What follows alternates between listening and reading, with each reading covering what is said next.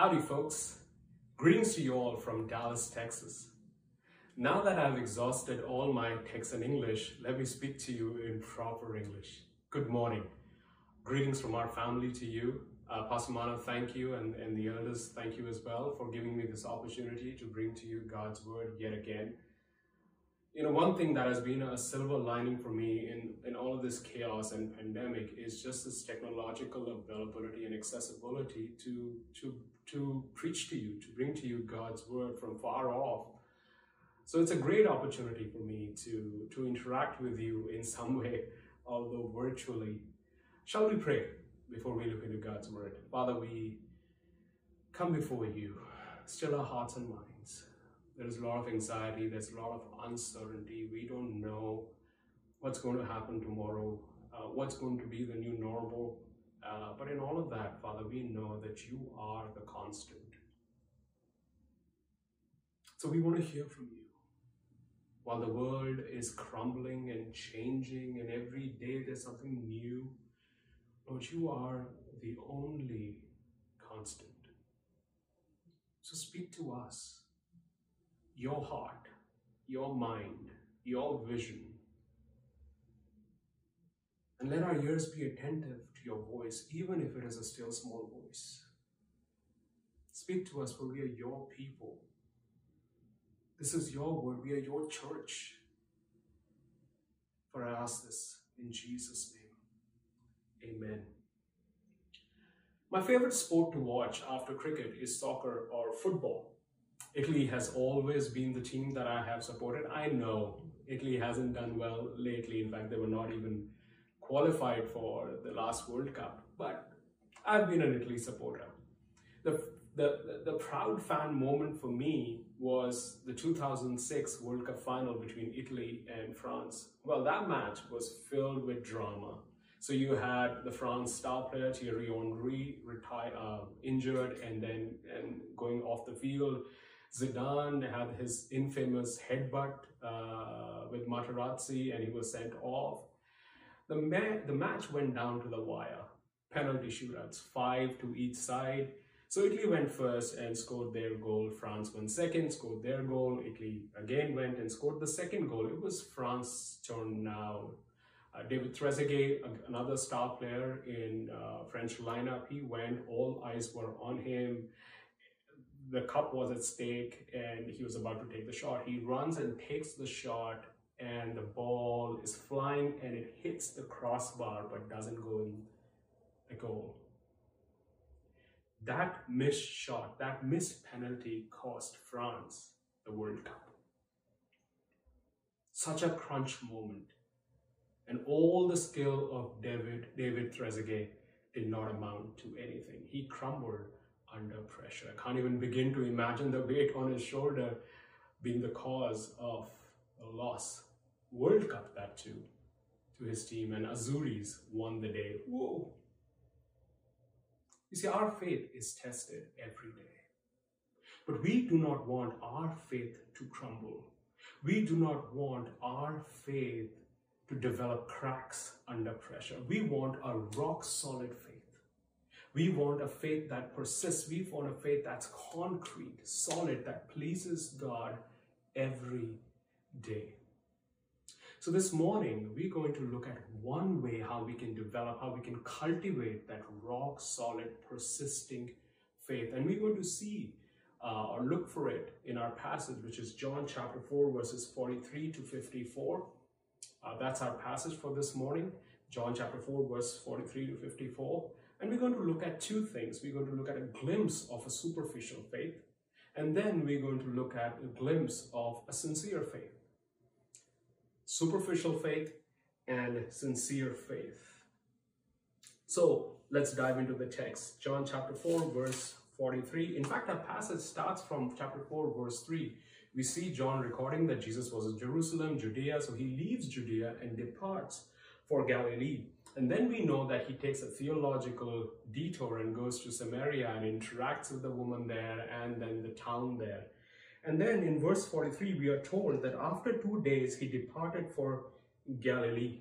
So Jesus went on a different route, he took a detour, and now he's back on track. and he has arrived in Galilee in verse 43.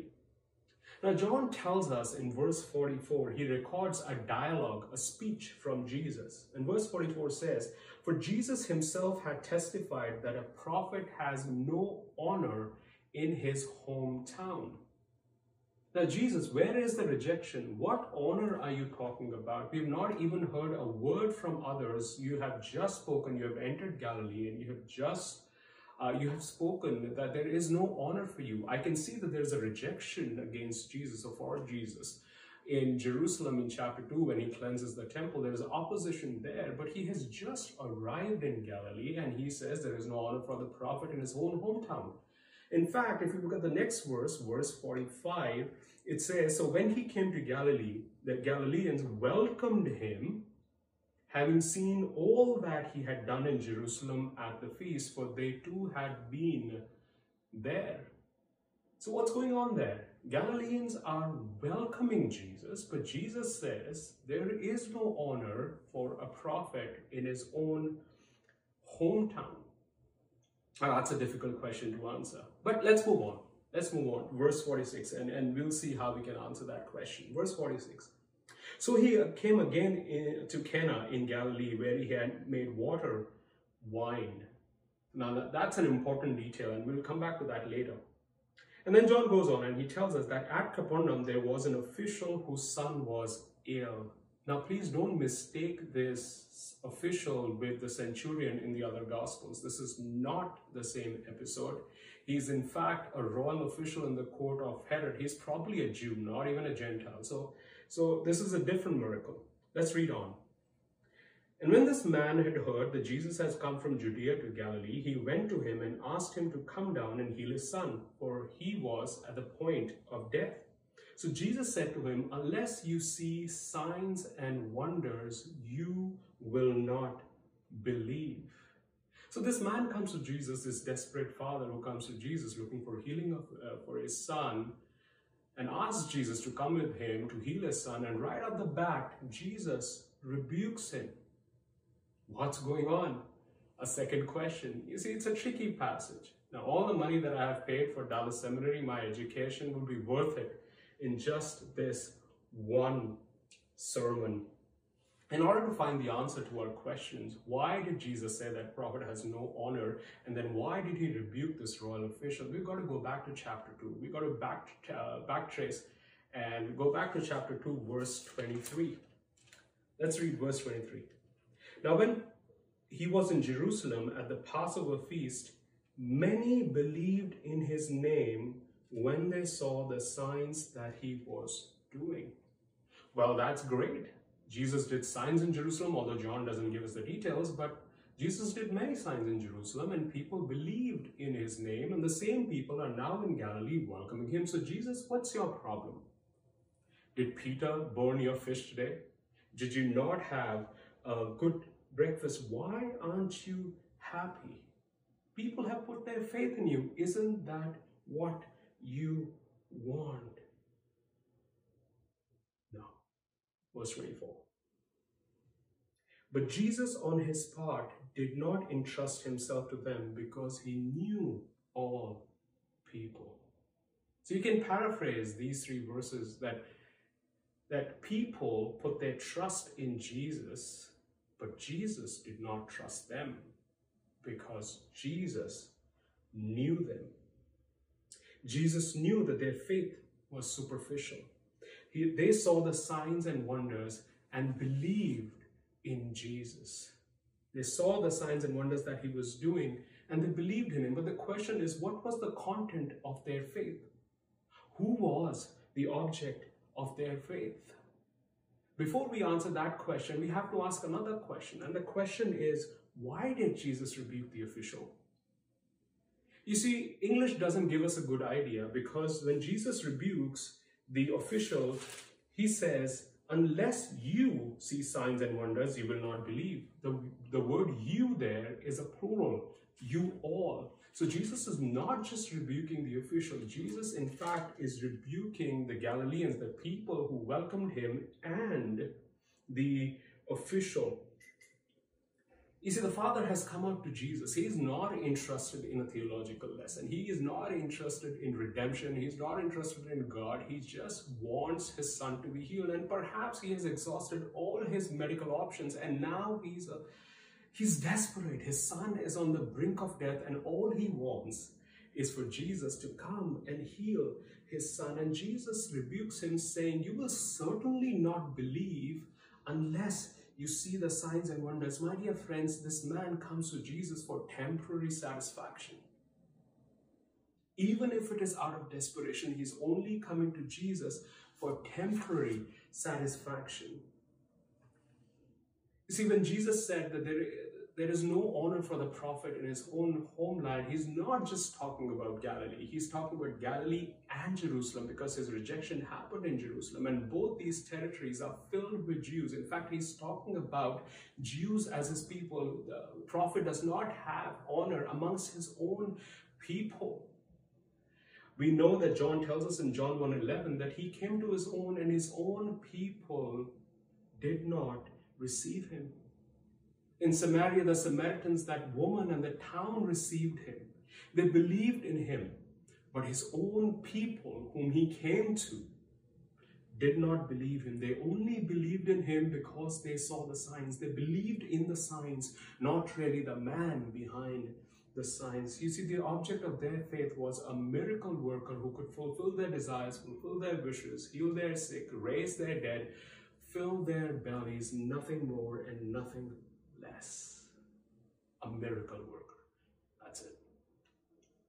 Some of you know that I come from a non Christian background, and three years ago, I had this awesome privilege and an honor to see my mom believe in Christ, and that was such a great moment for me.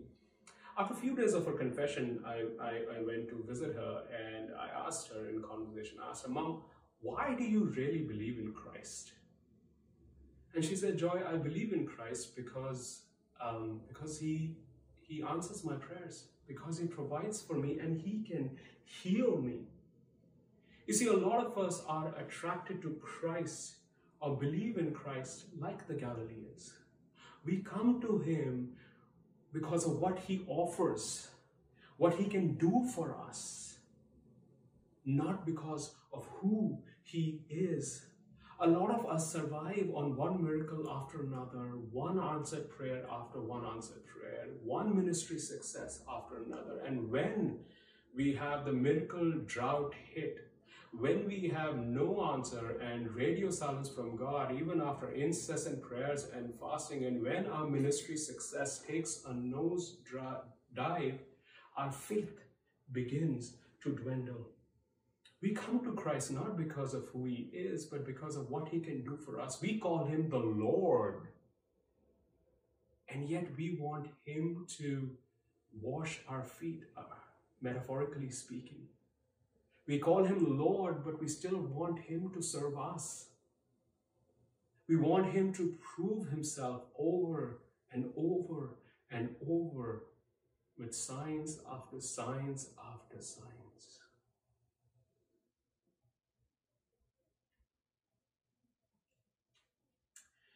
Jesus knows that their faith is superficial. Jesus knows that their faith is spurious. That while they see the signs and believe in the signs, they fail to see the person behind the signs.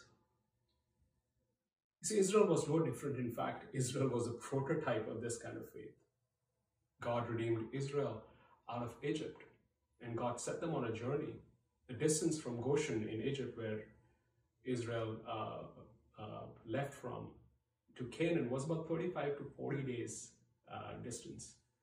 They saw the 10 plagues. They saw the glory of God in 10 plagues.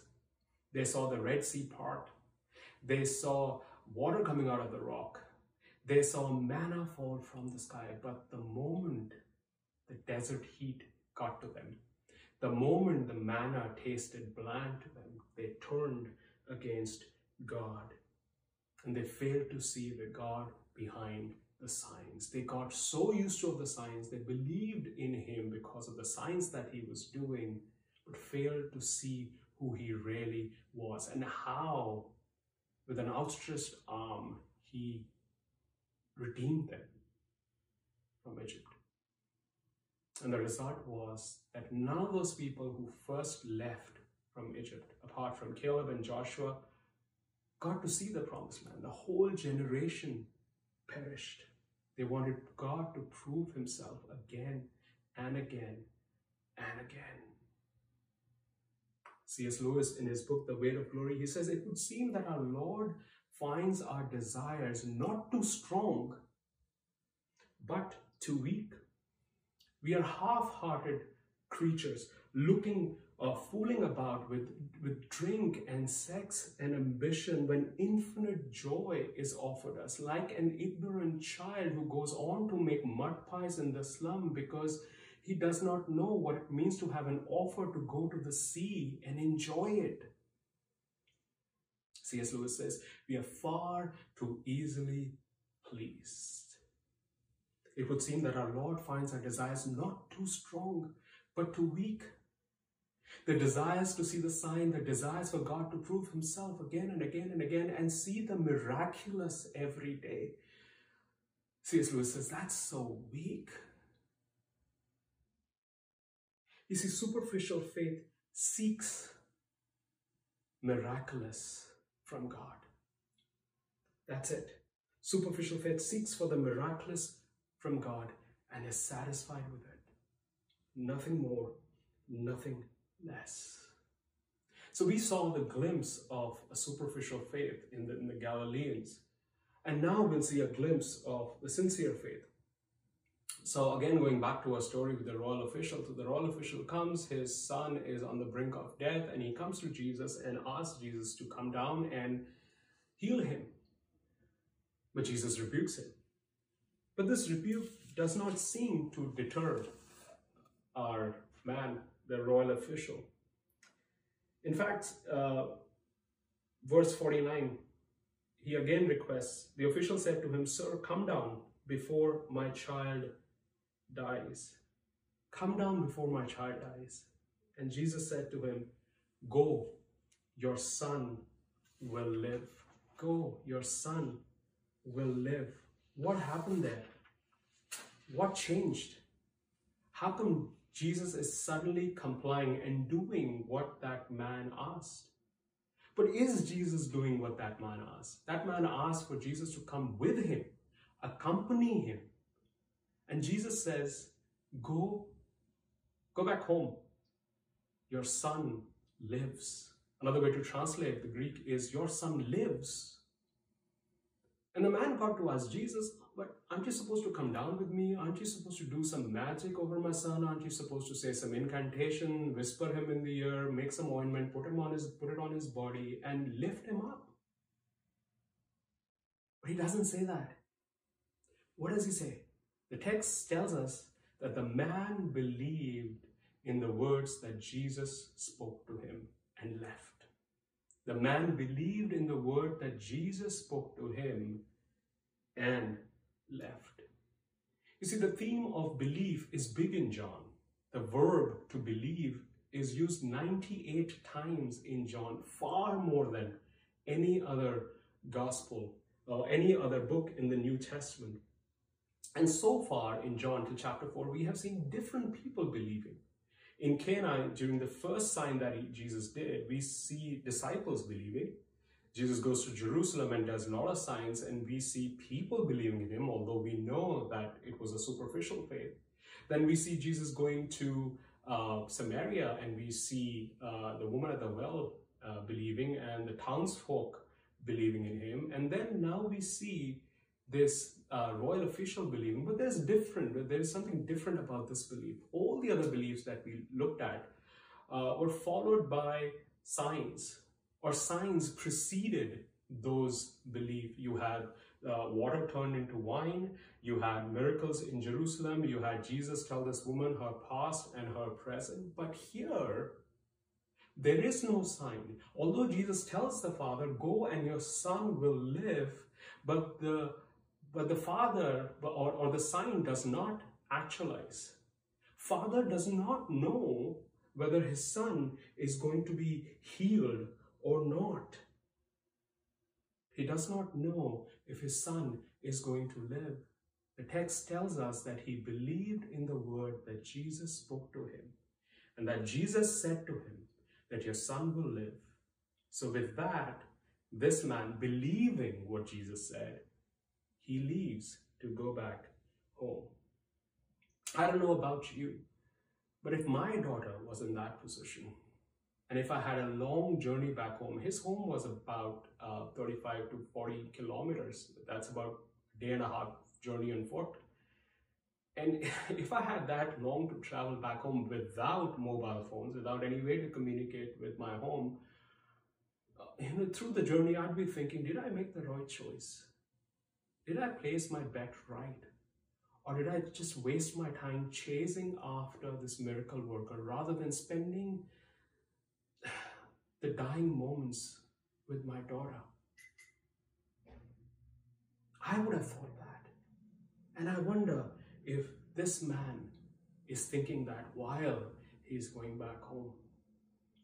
You see, in January 2012, uh, we left to uh, be in Australia for three years. But I vividly remember that our tickets were, tickets were booked for uh, January 23rd. It was a Monday. Our flights were at 9 a.m. Uh, and 6 a.m. We, we had to clock in at the airport. Uh, but there was a problem.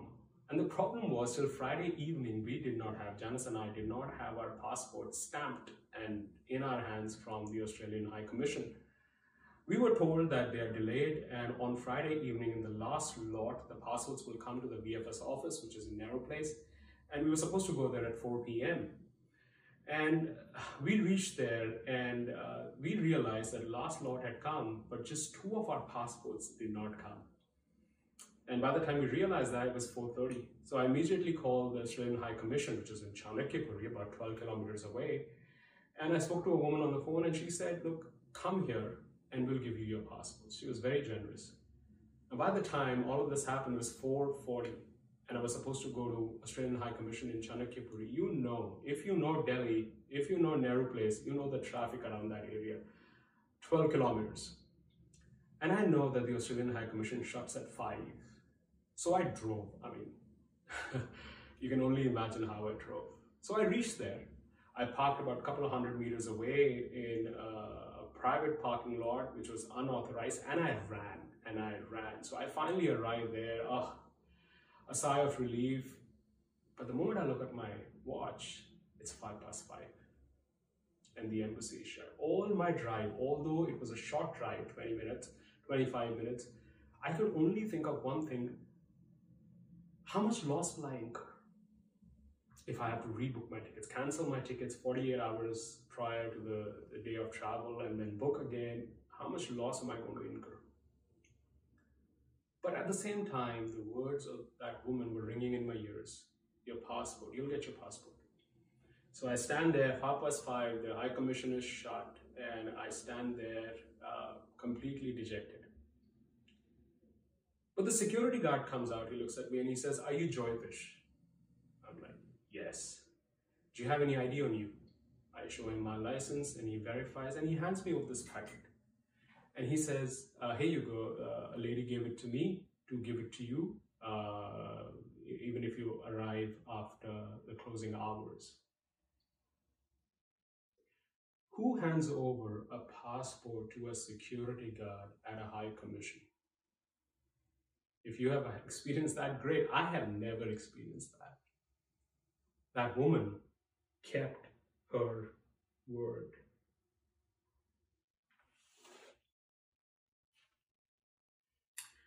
Verse 51 As he was going down, his servants met him and told him that his son was recovering. So he asked them the hour when he began to get better, and they said to him, Yesterday at the seventh hour, the fever left him. The father knew that was the hour when Jesus had said to him, Your son will live, or your son lives. And he himself believed, and all his household. So he's going back to his house, probably worried, concerned. And his servants meet him midway and they, they tell him that your son is recovering. And the man asks him, What time did the fever leave him? And they said, about the seventh hour, which is about 1 p.m. uh, their time. And he immediately knew that was the hour when Jesus said, Your son lives. Your son lives. His servants use the same language. In fact, John records, they also say the same thing when they come and meet this royal official. They say to him, Your son lives. The same exact words that Jesus used. The miracle had already happened, but the father had to believe in Jesus first. The belief came first, but the sign, the miraculous, came only to strengthen his faith and bring his household to faith. He believed in the person before believing in what that person could do for him. He believed in Jesus' word. That's what the text says. My dear friends, for Jesus, genuine belief precedes any signs and wonders. Signs exist to strengthen your existing faith. The question again is what was the content of this man's faith? Who was the object of his faith? In John 1 3, John tells us that in Jesus, talking about Jesus, he says, In him was life. You go ahead, John chapter 3, verse 16, we know that uh, John tells us that whoever believes in the Son will have eternal life. In John chapter 4, when he's when Jesus is talking to the Samaritan woman, he says to her, The water that I'll give to you will spring up to eternal life, life, life, life. And now here Jesus says to the Son, He lives. He lives. This man believed in Jesus who had mastery over life. He believed in the person who created life. He believed in the person who was all source of life. Going back to when John points out in our passage that this was the first sign uh, Jesus went back to Cana where he did the first sign. Now, why did Jesus, uh, John, sorry, point out that detail? What did Jesus do in Cana as first of his signs? He turned water into wine at a wedding feast. That wedding feast, that, that miraculous, foreshadowed the joy that we will have at the wedding feast of the Lamb in the new heavens and the new earth. This life given to this royal official's son is a sign of the eternal life that God has promised to us through his son, Jesus Christ. The object of this man's faith was Jesus who fulfills all our joy and gives us eternal life. Jesus is the source of all joy and all life. You see, superficial faith seeks for God Uh, seeks God for the miraculous. Superficial faith seeks God for the miraculous, but sincere faith sees God in the miraculous. Superficial faith seeks for miraculous in God, but sincere faith sees God in the miraculous. I'm not saying that seeking miraculous is wrong, but if miraculous if the miracles, the signs that God does in your life, and I would say daily, because you wake up every day, that's a miracle in itself. If those signs and miracles and the miraculous is not enhancing the beauty of our Savior in your mind and heart and in your life, if it is not appreciating His value and His identity and if it is not taking you to a place of awe and wonder, then my brothers and sisters, you need to do a self check here. Is your faith a superficial faith? Because if it is a superficial faith, when the wilderness hits in your life, your faith will crack and crumble. So I went to my mother and I asked her, and she told me she believes in Jesus because he provides, he heals, he answers prayers. And I asked her, Mommy, what happens if he stops answering your prayer? What happens if you one day meet with an accident and you lose a limb? Will you stop believing in Him? You see, He's first and foremost our Savior. Savior from our sins, our life that was headed to the trajectory of eternal damnation. Jesus did not take on humanity. Jesus did not bear the most painful and shameful death in the first century possible so that you and I can only believe in what he is able to do, signs and miracles. But he did all of that so that we can believe in who he is, so that we stop asking God to prove ourselves again, prove himself again and again and again, because on the cross, God has proven himself that he loves us. In reconciling us to himself in this, in this renewal and restoration program, God has displayed his magnanimous love for us. You see, it reminds me of the episode in Daniel chapter 3.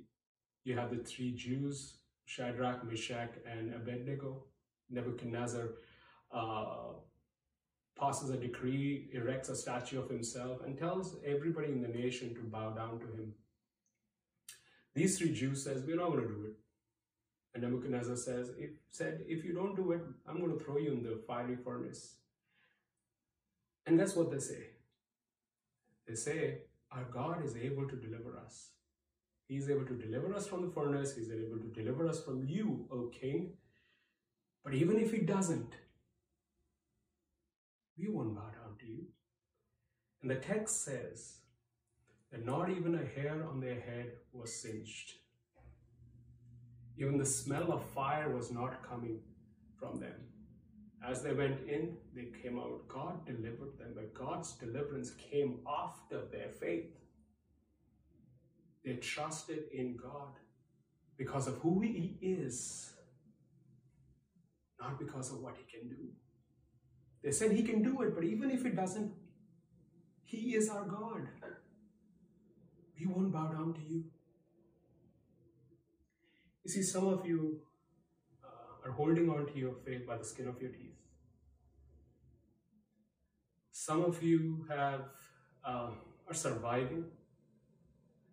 Uh, you talk a good game, but the vitality has left you long ago. And some of you, as I said, are surviving one miracle after the other. My dear friends, don't be satisfied with less seek for the ultimate joy. Our Savior, our Lord Jesus, is beautiful. Beautiful. Gaze upon his face daily. He's a source of life and light. Seek him. You want a robust faith. You want a rock solid faith that doesn't crumble and fall apart. Seek Christ for who he is your Savior. He is God. He is your Savior. He is your Redeemer. He is your intercessor. That's who He is. Go to your somebody in your home group today.